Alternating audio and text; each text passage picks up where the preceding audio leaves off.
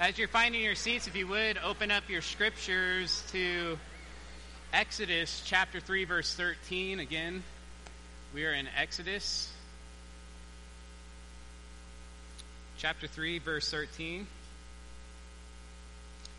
Should be pretty familiar with this, these couple of verses by now. Starting in verse 13, if you would, read along with me. Then Moses said to God, If I come to the people of Israel and say to them, The God of your fathers has sent me to you, and they ask me, What is his name? What shall I say to them? And God said to Moses, I am whom I am. And he said, Say this to the people of Israel I am has sent me to you.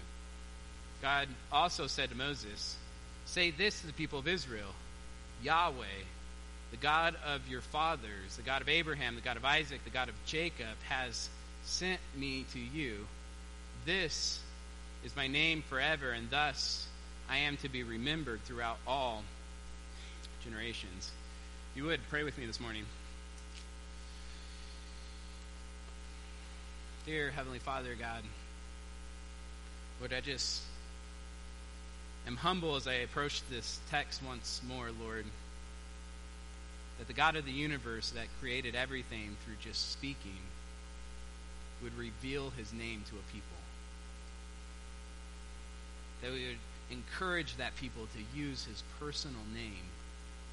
That he would reveal the meaning of that name to the world. God, I as I think about this passage this morning, Lord, and I think about your scriptures and, and I repent, Lord, in, in how often I take it for granted that we just have your word so available to us. This miraculous revelation that has been given to us. The scripture that tells us who you are and how we can have a relationship with you, Lord. God, forgive me and forgive all of us, Lord, for taking that for. I pray that there's a sense of awe this morning, a sense of awe in, in who you are, what your name is, Lord, and the fact that you would reveal it to us. Be with us, Lord, in your Son's name. Amen. Last week, I started with a question, and that question is what is Scripture? What is Scripture? And I said in seminary, we. Um, spent a lot of time answering this question what is Scripture? It's truth, it's light, it's God's Word. But I think more than anything, it's God's revelation to us. It's God revealing truths, especially truths that we wouldn't know otherwise if He didn't reveal it to us. It's God revealing truths to us, truths about Himself to us. And last week, we saw that God has revealed His personal name to a people. But here's something else that Scripture is God's Word is miraculous. It's miraculous. And I want to think about that this morning. Just, just think of Scripture this morning, the Bible. It's 66 documents, or what we call books, 66 books, approximately 40 different authors. Wrote in three different languages Hebrew, Aramaic, and Greek over a period of time of 1,500 years. And compare that to the Quran. Right? One book, one author, one language, one time period. Or the Book of Mormon. One book, one author, one language, one time period. The Bible has 40 different authors.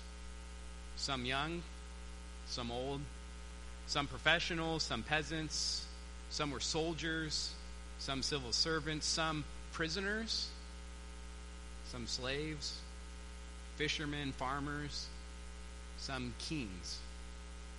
Over 1,500 years. And not only that, it wrote in widely different genres. We have historical narrative, right? History written out for us, poetry, song lyrics, wisdom literature, law, prophecy, family trees or genealogies, geographical surveys, population statistics, blueprints for a building. Not only that, The authors wrote in different geographical locations, different countries, stories, historical stories that span three different continents Africa, Asia, and Europe. Written to different cultures. Written often centuries apart from each other. Yet, and here's the miraculous thing about Scripture one of them the Bible is consistent and congruent. There is one single theme that runs through it all, and that's the gospel. One main story that we see from Genesis to Revelation God creates man, man rebels against God, and God redeems a people. Not only that, the Bible has one single hero from Genesis to Revelation, that's Jesus Christ. Listen to what Jesus says himself in John 5:37. And the Father who sent me has himself bore witness about me. His voice you have never heard, his form you have never seen, and you do not have his words abiding in you. For you do not believe the one whom he has sent. You search the scriptures because you think that in them you have eternal life, and it is they, in other words, the scriptures, that bear witness about me. Just think about that statement right there. The scriptures bear witness about me. At this time, there's no New Testament, so Jesus is obviously talking about the Old Testament. They bear witness about him. That's an amazing statement. The NASB puts it this way These are the very scriptures that testify about me. The scriptures, the Old Testament, testifies about Jesus. In fact, Luke 24 26, Jesus asked, Was it not necessary that the Christ should suffer these things and enter into his glory? And beginning with Moses, what's that? That's Genesis, Exodus, it's Pentateuch. Right? Beginning with Genesis. Beginning with Moses and all the prophets, he interpreted to them all the scriptures, the things concerning himself. So here's a question I want to answer today Does the Old Testament really point us to Jesus?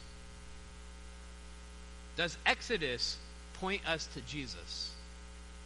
Is Jesus truly the hero of Exodus?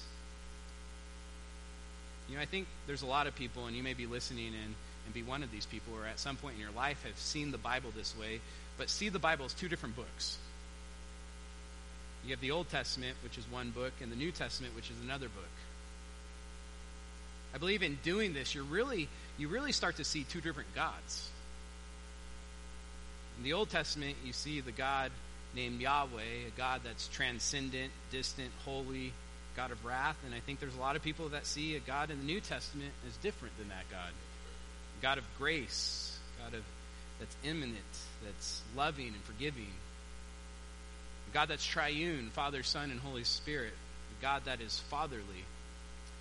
My goal today is to help us see the consistency of Scripture, that the God of the Old Testament is the same exact God the New Testament. And the whole Old Testament truly does point to one hero, and that is Jesus Christ. Barry Cooper says the Bible is singing the same song throughout both Old and New Testament, and that song is consistently about Jesus.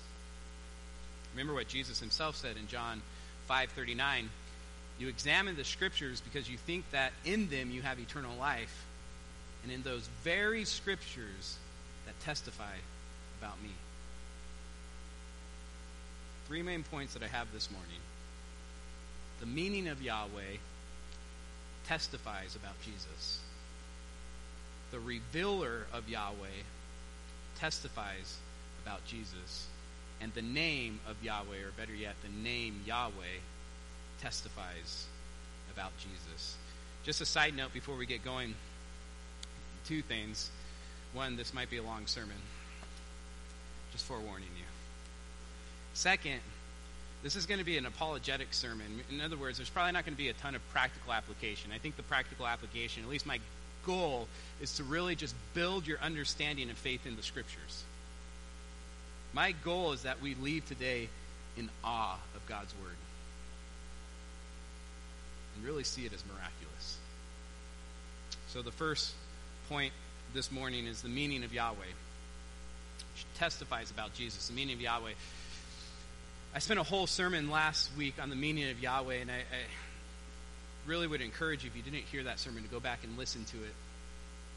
I'll do a quick review, but it's not going to give it justice for why I think the meaning of Yahweh is found in Exodus chapter 34. But in Exodus 3, we see the calling of Moses in a burning bush, and God tells Moses to go.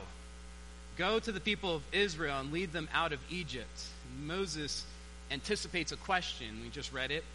What if Israel asks, What is his name? In other words, what if Israel asks me, God, what is your name? What shall I say to them? And God answers Moses in three responses, and these three responses just give a little bit more information as they go along. The first response is this Tell the people that I am who I am. Second response is Tell them that I am has sent me to you.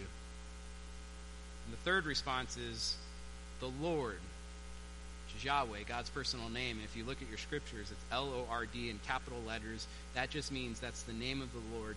Yahweh. I'm going to explain why that word Lord is there in most of your Bibles as we get going this morning. But Yahweh, tell them that Yahweh, the God of your fathers, the God of Abraham, the God of Isaac, the God of Jacob, has sent me to you.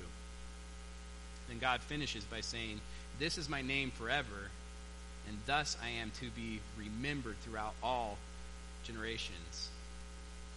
I made the argument last week that I believe what God is mainly saying here is that I am Yahweh, and I'm about to show you what that means. Pay attention. You're going to see what it means that I am Yahweh. Therefore, the rest of the book of Exodus is God showing what it means that He is Yahweh. Right? God revealing the meaning of His name. In other words, chapters 3 through 4, He gives His name Yahweh. Chapters 5 through 40, He reveals what it means It's the revelation of God's name, and it comes to a climax, I believe, in Exodus 34 in two verses. Again, you're going to have to listen to the sermon last week to, to hear the argument why I think these two verses really are the clearest statement, I believe, definitely in the Old Testament, but I believe in all of Scripture on who God is. Two extremely important verses, and that's Exodus 34, verse 6, which says this in 7.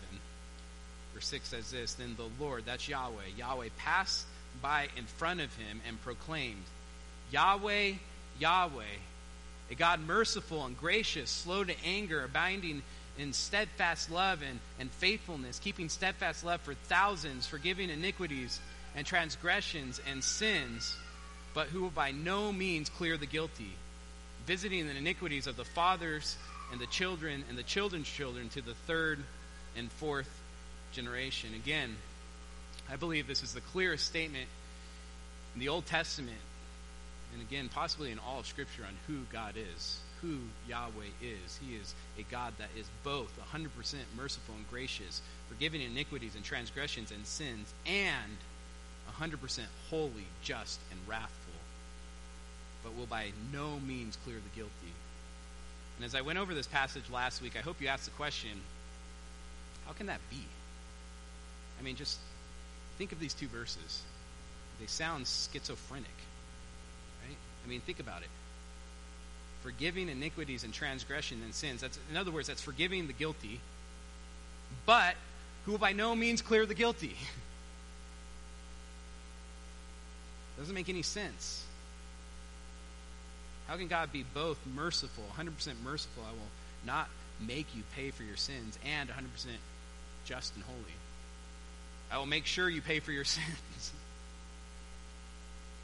Another way of asking this is how can God be a good, just God and overlook sin?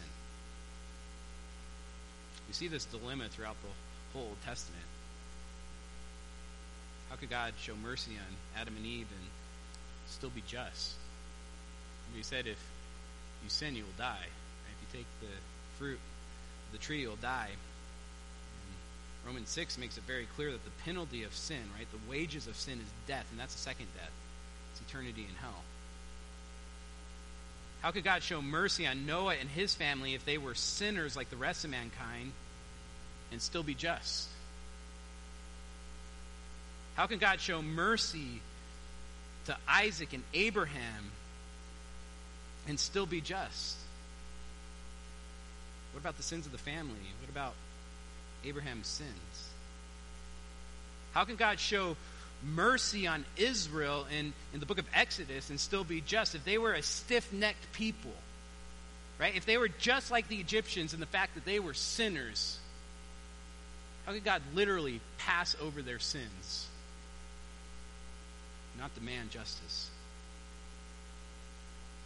How can God be both forgiving iniquities and transgressions and sins, but who will by no means clear the guilt? It doesn't make any sense.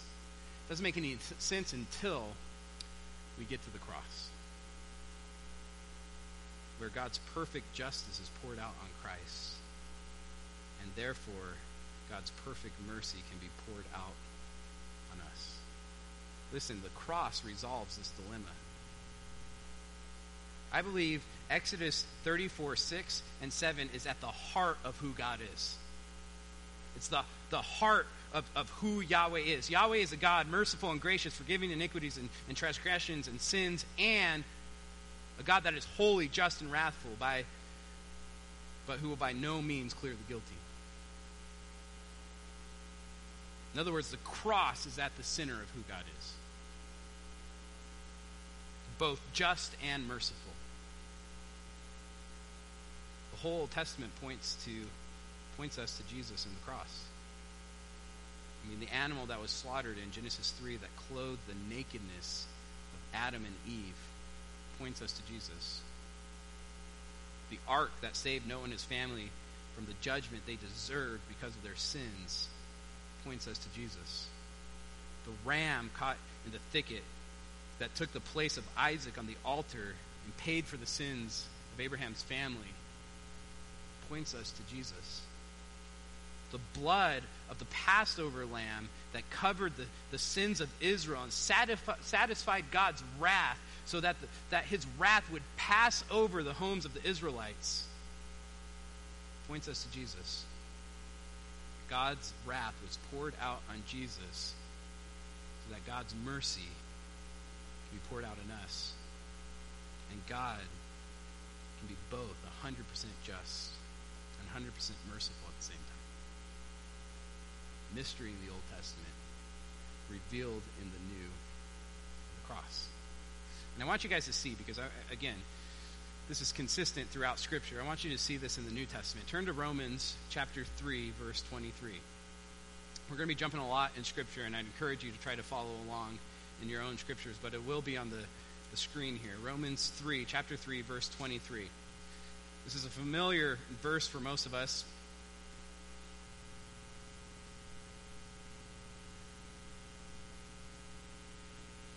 Verse 23 says, For all have sinned and fall short of the glory of God. You know what that means? All have sinned and fall short of the glory of God. All of us.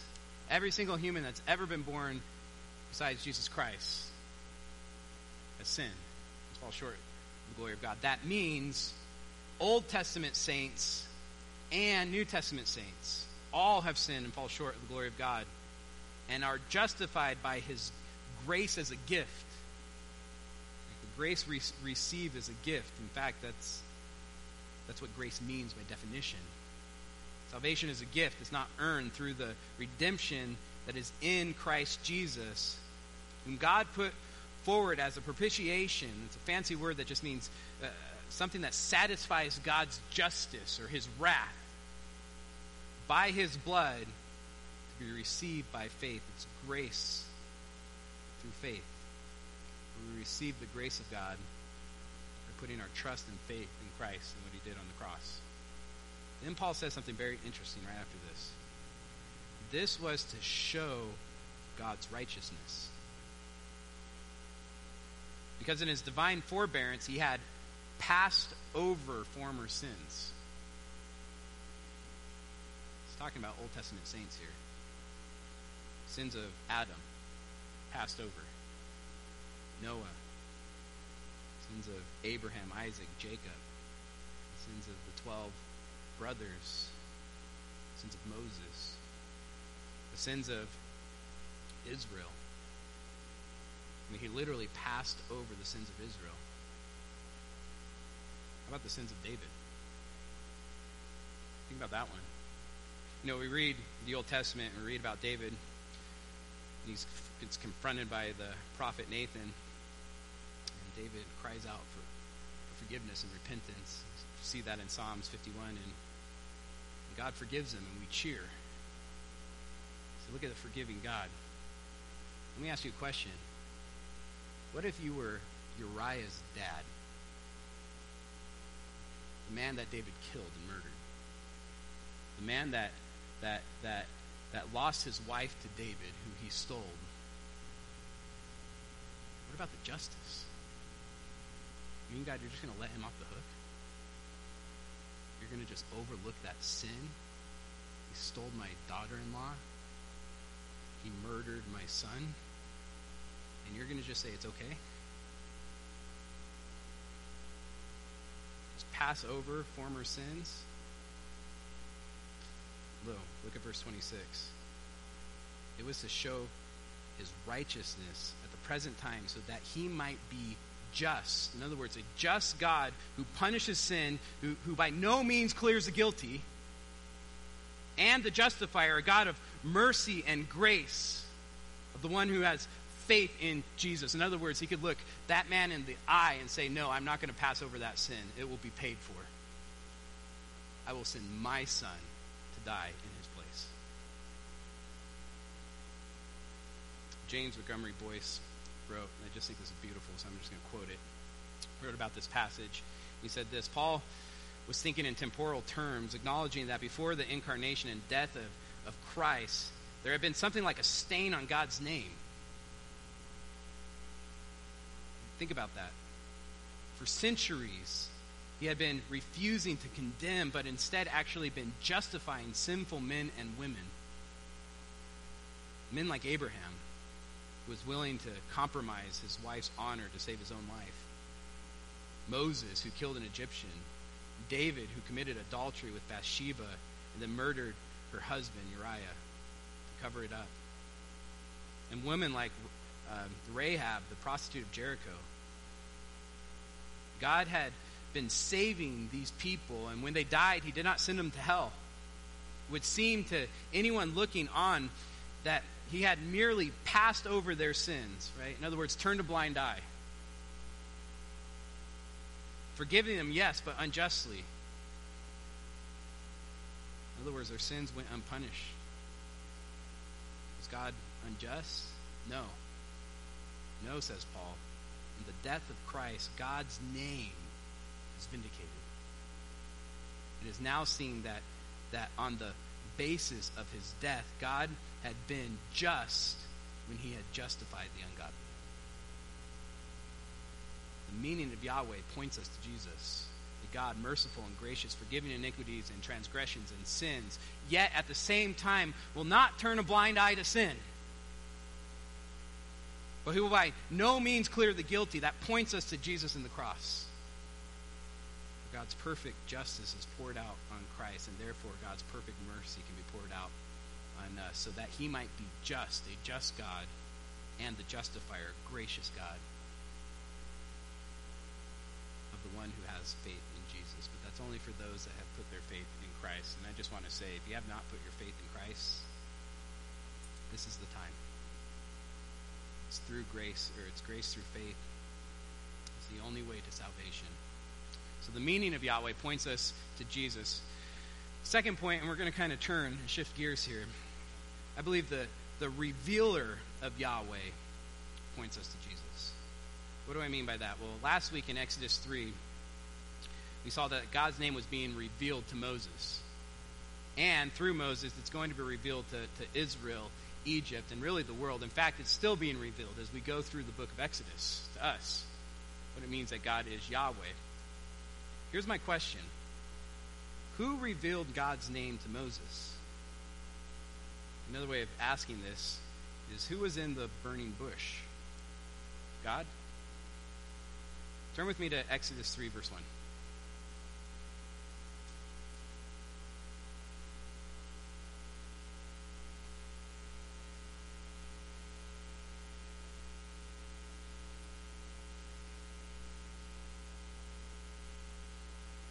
Exodus 3, verse 1 says this Now Moses was keeping the flock of his father in law Jethro, the priest of Midian, and he led his flock to the west side of the wilderness and came to Horeb, the mountain of the Lord. And the angel of the Lord appeared to him in a flame of fire out of the midst of a bush. Isn't that interesting? The angel of the Lord appeared to him in the burning bush. Look verse 2 again. It says, And the angel of the Lord appeared to him in a flame of fire out of the midst of a bush. He looked, and behold, the bush was burning, yet it was not consumed. And Moses said, I will turn aside to see this great sight, why the bush is not burned. When the Lord saw that he turned aside to see, God called to him out of the bush. Now, that's really interesting. Verse 2, the Lord, right, the angel of the Lord appeared to him in the burning bush. Verse 4, God called to him out of the bush. Well, what's going on here? Now, again, my goal is to show the consistency of Scripture here. So let's go back to the New Testament. I know we're turning back and forth. Turn with me to Acts chapter 7, verse 30. I want you to see that the Bible is consistent here. Okay, again, Acts is written well over a thousand years after Exodus. Just imagine that in two different languages Exodus, Hebrew, Acts, Greek. Let me just give the context of this passage. I think it's interesting. Stephen is being put on trial of some sort, he's about to get martyred. And the accusation is actually that he is following Jesus, and in doing so, he's turning his back on Moses. I think one of the arguments he's making is it's Jesus that sent Moses. Look what he says, verse 30. Now, when the 40 years had passed, so this is 40 years in Midian, an angel appeared to him in the wilderness of Mount Sinai, in the flame of the fire in the bush. As an angel appeared to him. When Moses saw it, he was amazed at the sight, and he drew near to look. There came the voice of the Lord. The, the, the angel, in other words, is speaking with the voice of God. Right? There came the voice of the Lord. And listen to what he says, verse 32. I am the God of your fathers, the God of Abraham, the God of Isaac, and of Jacob.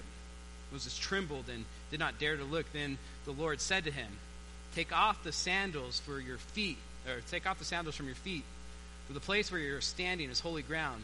I have surely seen the afflictions of my people who are in Egypt and have heard their groanings, and I have come down to deliver them. And now I will send you to Egypt. This Moses, whom, whom they rejected, saying, Who made you ruler and a judge? And one of the arguments Stephen is making is Israel's always rejected God. This man God sent, right? He sent Moses as both ruler and redeemer by the hand of the angel who appeared to him in the bush. Who is this angel that's speaking for God? Well, I did a quick look on the word angel in the Old Testament. In the Old Testament, the word angel is used 100 and, or 213 times. About 90 of those times it refers to the angel of the Lord. It means just about half the times that word angel is used in the Old Testament is referring to the angel of the Lord. Right? This character The first time it's used is in Genesis 16. The final time it's used is in Malachi chapter 3.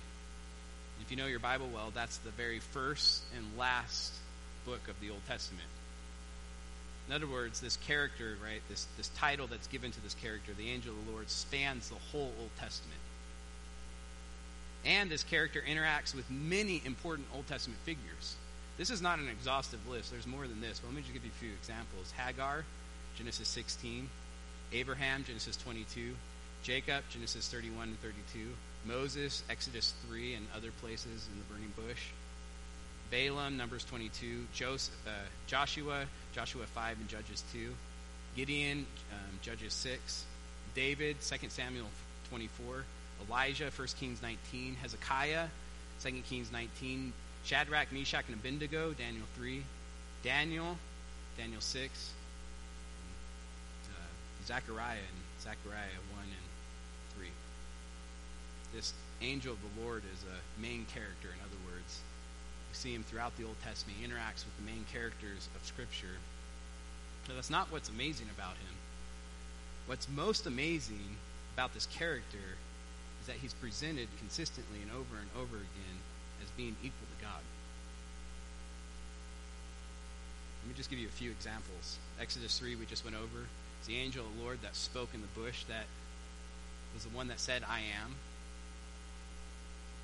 Genesis 16 11, it says this, and the angel of the Lord said to her, he's talking to Hagar, Hagar, Behold, you are pregnant, and shall bear a son. You shall call his name Ishmael, because the Lord has listened to your afflictions. He shall be a wild donkey of a man, and his hand against everyone, and everyone's hand against him, and he shall dwell over against all his kin- kinsmen. So she called the name of the Lord who spoke to her, You are a God of seeing. Let me just read verse 11 again. And the angel of the Lord said to her, verse 13. So she called the name of the Lord, that's Yahweh, who spoke to her, You are a God of seeing. Genesis 22, verse 9. When they came to the place of which God had told them, Abraham built the altar there and laid the wood in order and um, bound Isaac, his son, and laid him on the altar on top of the wood. Then Abraham reached out his hand and took the knife to slaughter his son. But the angel of the Lord called to him from heaven, the angel of the Lord speaking, and said, Abraham, Abraham. And he said, Here I am. And he said, Do not lay your hand on the boy or do anything to him. And now I know that you fear God, seeing you have not withheld your son, your only son, from me. Abraham lifted his eyes and looked, and behold, behind him was a ram caught in the thicket by his horns. And Abraham went and took the ram and offered it up as a burnt offering instead of his son. So Abraham called the name of that place the Lord or Yahweh will provide. As it is, as it is this day on the mount of Yahweh, it shall be provided. Judges 6, verse 12. And the angel of the Lord appeared to him and said to him, Yahweh is with you. Think about that. The angel of the Lord comes and says to him, Yahweh is with you, O mighty man of, valor. And Gideon said to him, Please, my Lord, if Yahweh is with us, why then has he has all this happened to us? And where are all his wonderful deeds that our fathers recounted uh, to us, saying, Did not the Lord bring us up from Egypt? But now the Lord has forsaken us and given us into the hands of the Midian. And the Lord, that's Yahweh, and Yahweh turned to him and said, Go. He was talking in verse 12, and the angel of the Lord appeared to him and said, verse 14, and Yahweh turned to him and said, Go. And I could just go on and on of examples. The angel of the Lord is called God. The angel of the Lord is given the name of God, Yahweh. The angel of the Lord speaks for God. The angel of the Lord is seen with the authority of God. The angel of the Lord is worshipped like God in the Old Testament. Yet, the angel of the Lord is separate in person from God. Zechariah chapter 1, verse 12. Then the angel of the Lord said, O Yahweh of hosts, O Lord of hosts. The angel of the Lord is now praying to God. He's praying to Yahweh. O Lord of hosts, how long you have no mercy on Jerusalem and the cities of Judah, against which you have been angry these 70 years? And Yahweh answered graciously and comforting his word, uh, comforting words to the angel who talked with me. In other words, Yahweh and this angel are having a conversation. Not only that, in Exodus 20, Numbers 20, and 2 Kings 19, this angel is sent by God, meaning he is submissive to God. Now, I, I just want to be clear here. I'm treading on holy ground. okay. There is mystery when it comes to the Trinity. But let's just look at some of the facts. The angel of the Lord is God. He's presented as God yet is separate from God in person. He's able to talk to God. And even submissive to God? God sends him. Who's that starting to sound like? I believe the angel Lord is Jesus, second member of the Trinity. Then why call him an angel? That's the question we should ask. Well, just think of this, and I think most of us know this. In Hebrew and in Greek, angel, that word just means messenger. It could be translated just messenger, right? So it could be translated and probably should be translated the messenger of Yahweh. Well, who is the greatest messenger of Yahweh ever? Greatest prophet? Jesus. The angel of the Lord is the pre incarnate Jesus, God the Son. I want you to see this. So turn with me to Judges 13 15. Again, we're going long today. I'm sorry. 13 15. We'll just keep going to the copy of the passage. You guys can just stay. That was a joke. There was like nervous laughing there. Um, verse 15.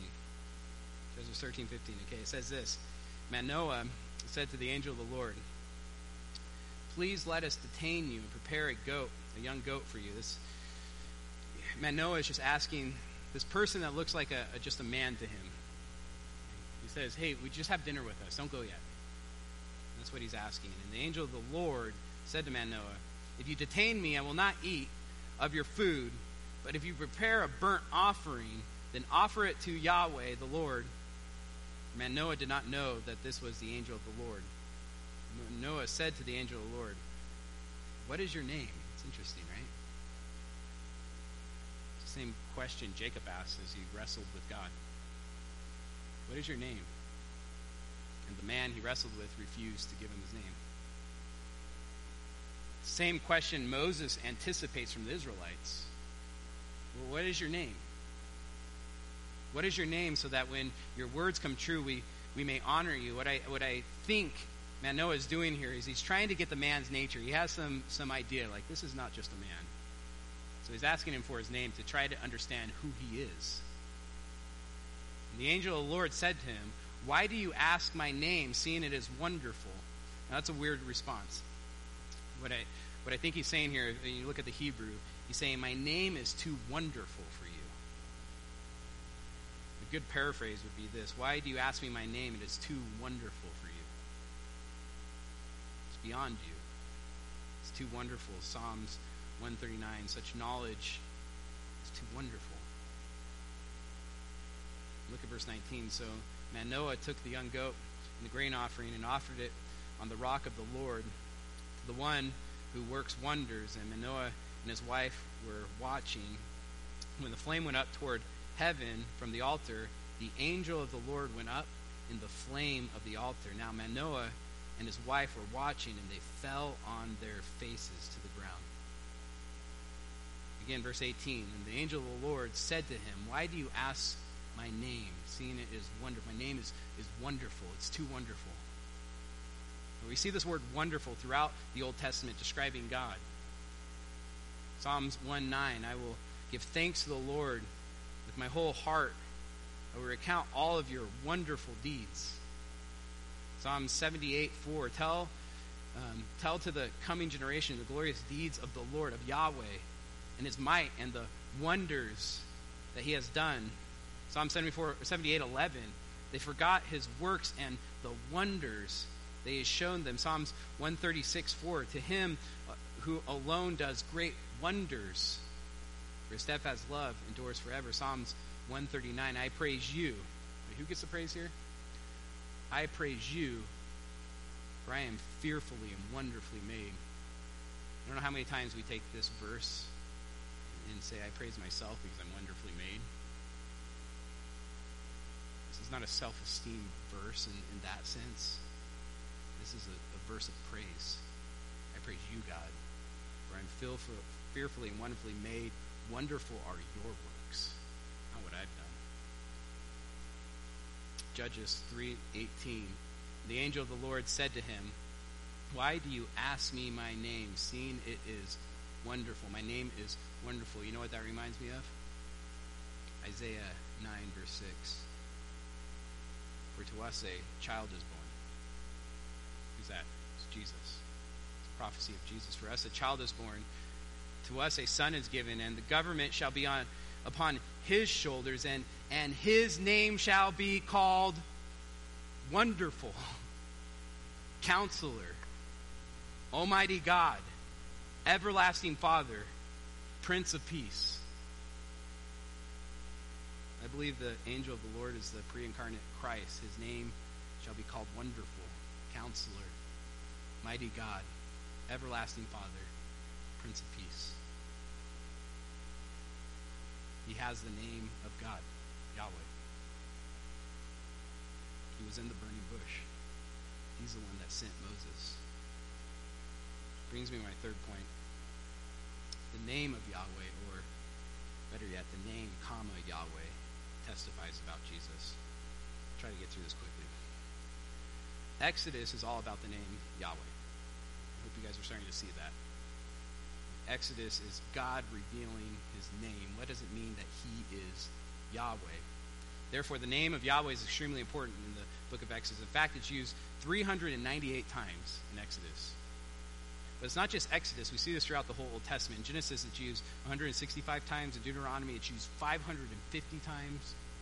In Psalms, it's used 695 times. In Jeremiah, it's used 726 times.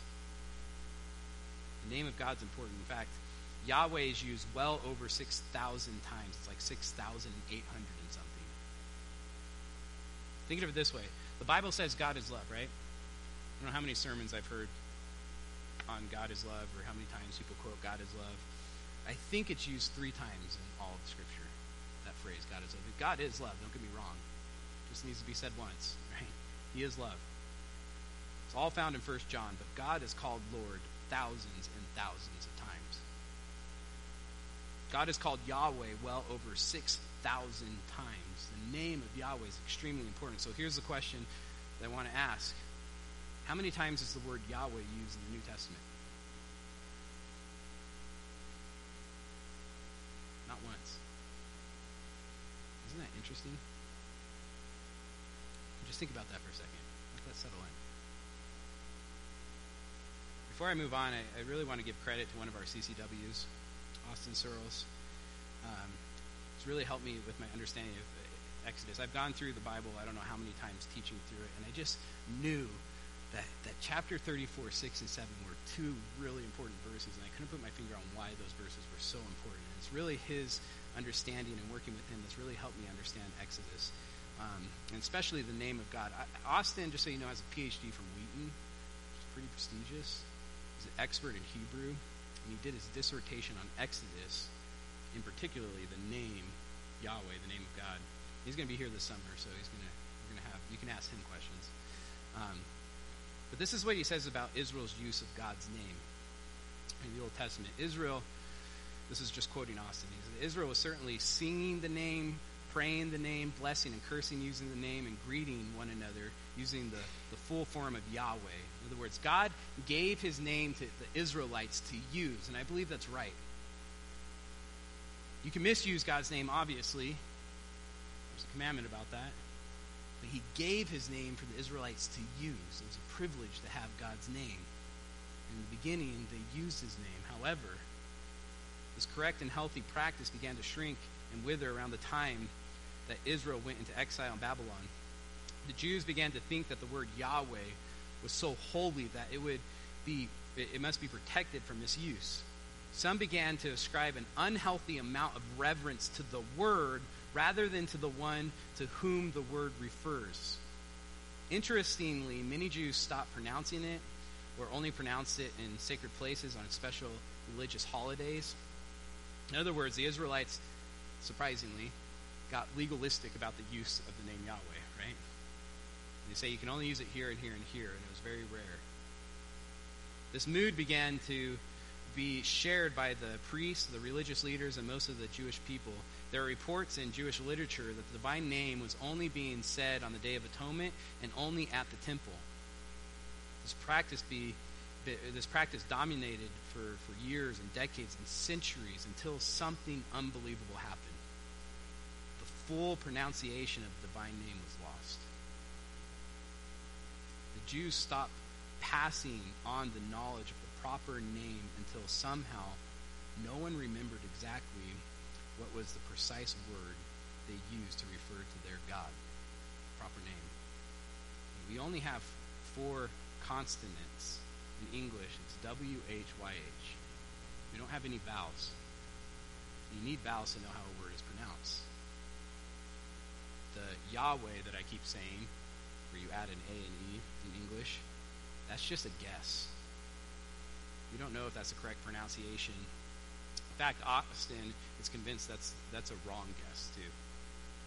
You have to ask him about that though. I'm not a, I'm not an expert. How? Like how did that happen? In ancient Hebrew, they didn't write down their vowels. Think about this. They only had consonants. The vowel sounds were just passed down verbally. And you can do this in English too. If you take out you take a sentence and you take out all the vowels, you can still read that sentence fine. Because we just know the vowels and where they should go. Well, in Hebrew, they just did that. It wasn't until I think it's like the, the sixth or eighth century after Christ that we put vowel dots in so we kind of know where the sounds go. That's to help us that don't speak Hebrew. Therefore, if you stop pronouncing a word, after time you lose the original pronunciation because it wasn't passed down verbally and it wasn't written down. The vowels weren't written down. All we have is four consonants. It's YH, WH, and we don't know exactly how it should be pronounced. The vowels are guesses. The pronunciation, Yahweh, is a guess. Austin again thinks it's a wrong guess, but at least a question: What is in the original manuscripts, the original Hebrew manuscripts, like the, the manuscripts we have that we translate the Old Testament in? What what is there when the name of God comes? Well, it's just the letters YHWH. But traditionally, when the Jews would read the Old Testament in the Old, Test- in the Old Testament, when they would read it out loud, they would pronounce the word Adonai every time those four letters came. Adonai means Lord or Master. And that's why most of your Bibles have followed that tradition because we don't know. If you just have YHWH, you're like, how do I pronounce that? and so most of your translations have put L O R D, capital letters, to let you know that this is the name of the Lord. And they follow that tradition in place of God's name. Here's where it gets interesting. Jesus and his apostles used a Greek version of the Old Testament called the Septuagint. Most of the quotes that we see in the New Testament are quotes from the Septuagint. So Jesus and the apostles used the Septuagint when they would um, quote the Old Testament. Guess what word, Greek word, is used in Septuagint in replace of W or YHWH? Kyrios. Kyrios means Lord or Master. In other words, the Jews during the time of Jesus related the word Lord, L O R D, or Kyrios, with the name of God. Everyone in the Jewish culture, when they heard that word, they, you could be referring to the name of God because that's what replaced Yahweh when you spoke. Now, guess what word is used more than any other word in the New Testament to describe Jesus? Kyrios, Lord. Let me just give you a few examples, and maybe this will just jump at you as I read them. Romans 10 9. Because if you confess with your mouth that Jesus is Lord, Kyrios, and believe in your heart that God raised him from the dead, you will be saved. But 1 Corinthians 12 3. Therefore, I want you to understand that no one speaking in the Spirit of God ever says God is a, or Jesus is a curse, and no one can say Jesus is Lord except in the Holy Spirit. But Jude 4, verse 4. For sin, or certain people have uh, crept in unnoticed who long ago were des- or, um, were designated for the condemnation. Ungodly people who per- prevented the grace of our God into, or perverted the grace of God into sensuality and denied our only Master and Lord, Jesus Christ. Let me give you just the greatest one that I think Philippians 2, verse 5. And I actually want you to turn there if you have your, your Bibles with you. And this, this is almost it. Philippians 2, verse 5. I'm going to start reading, but you can catch on as we, we go. Uh, verse 5. Have this mind among yourselves, which is which is yours in Christ Jesus, who, though he was in the form of God, did not count equality with God a thing to be grasped. In other words, he had equality with God, but he didn't hold on to it. Instead, he but emptied himself by taking the form of a servant, being born in the likeness of men, being found in human form. He humbled himself by becoming obedient to the point of death, even death on the cross. We're very familiar with that. Therefore, because of what Christ did, Therefore, God has highly exalted him, that's Jesus, and bestowed on him the name that is above every name. You got to remember that Paul's a Jew. What name is above every name? It's not Jesus, it's Yahweh. The name that's above every name. Verse 10. So at the name of Jesus, now this is extremely important because in Greek, Jesus is a genitive in this form. I mean, in other words, it's possessive form. It's not dative, which is very clear in the Greek. It's, it's not at the name, comma, Jesus. Or at the name, that is Jesus. Jesus isn't the name being talked about, in other words. It's, it's at the name of Jesus. It's, it's a name that Jesus possessed. Well, what is that name? It's a name that's been bestowed on him. Well, what name? So at the name of Jesus, every knee shall bow in heaven and on earth and under the earth, and every tongue confess that Jesus Christ is Lord. Kyrios. The glory of God the Father. Jesus is Lord. Paul is pointing us back to the name of God, Yahweh. Jesus is Yahweh. In fact, I'm convinced that this is the correct interpretation because Paul's quoting the Old Testament here. He's, he's quoting Isaiah 45, verses 10 and 11, and it's a poem, and that poem starts like this I am Yahweh, and there is none other. Let me just read a quote from Austin as we finish up this afternoon now.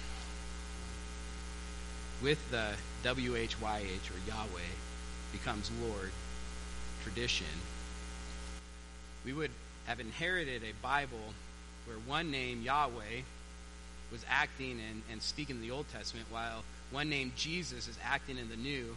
Instead, we read of one Lord. The Lord known by Israel as Creator, Savior, holy, and righteous, and the Lord known by Christians as Creator, Savior, holy, and righteous, they are the same. Jesus is the Lord. The Father and the Son are the same God, and the Spirit leads humanity to recognize this. We do we read about Jesus in the Old Testament? Of course we do, because we read about the Lord in the Old Testament. Therefore, we need to accept the character of God as presented in the entire Bible. There is no God of wrath in the Old Testament and God of love in the New Testament. We must accept the gracious and judging Yahweh has the same character as the gracious and judging Jesus. And you better believe that Jesus is judging. If you don't believe me, just read Revelations. Jesus will come as the judge. Three ways Exodus 3 testifies about Jesus, testifies that there is one hero of Scripture, the meaning of Yahweh, that Yahweh is both merciful and gracious, yet will by no means clear the guilty. It points us to the cross. Those two verses. The revealer of Yahweh, the revealer of the name of God is Jesus himself, the angel of the Lord. He was in the burning bush and talked Moses. The name itself, Yahweh. Therefore, God has highly exalted him, that's Jesus, and bestowed on him the name that is above every name. So at the name of Jesus, every knee shall bow in heaven and on earth and under the earth, and every tongue confess that Jesus is Lord. Let's pray. Dear Heavenly Father, God, I'm just amazed and in awe of your word, Lord. There is no way, there is no way your word could be so consistent if you weren't the true author. Lord, I know the doctrine of inspiration, Lord, that you use men to write, and we see their personalities in each different book of Scripture, Lord, come out. Yet, there is one consistent theme throughout Genesis to Revelation. There is one hero through it all the seed of the woman, Jesus. God, He is our only hope. God, I pray for those that haven't put their faith in Him yet, Lord, that they would do that, knowing He is our only hope. That that you are a God that will not let sins just go. You won't overlook sins, Lord. So either we are going to pay for all of our sins in eternity in hell, Lord, or we can put our faith in Jesus who came and died on the cross took our place, Lord, and, and, took our sins. And God, I pray that if anyone that is here that does not know your Son, Lord, that they don't leave this place until they put their faith in Him. In His name.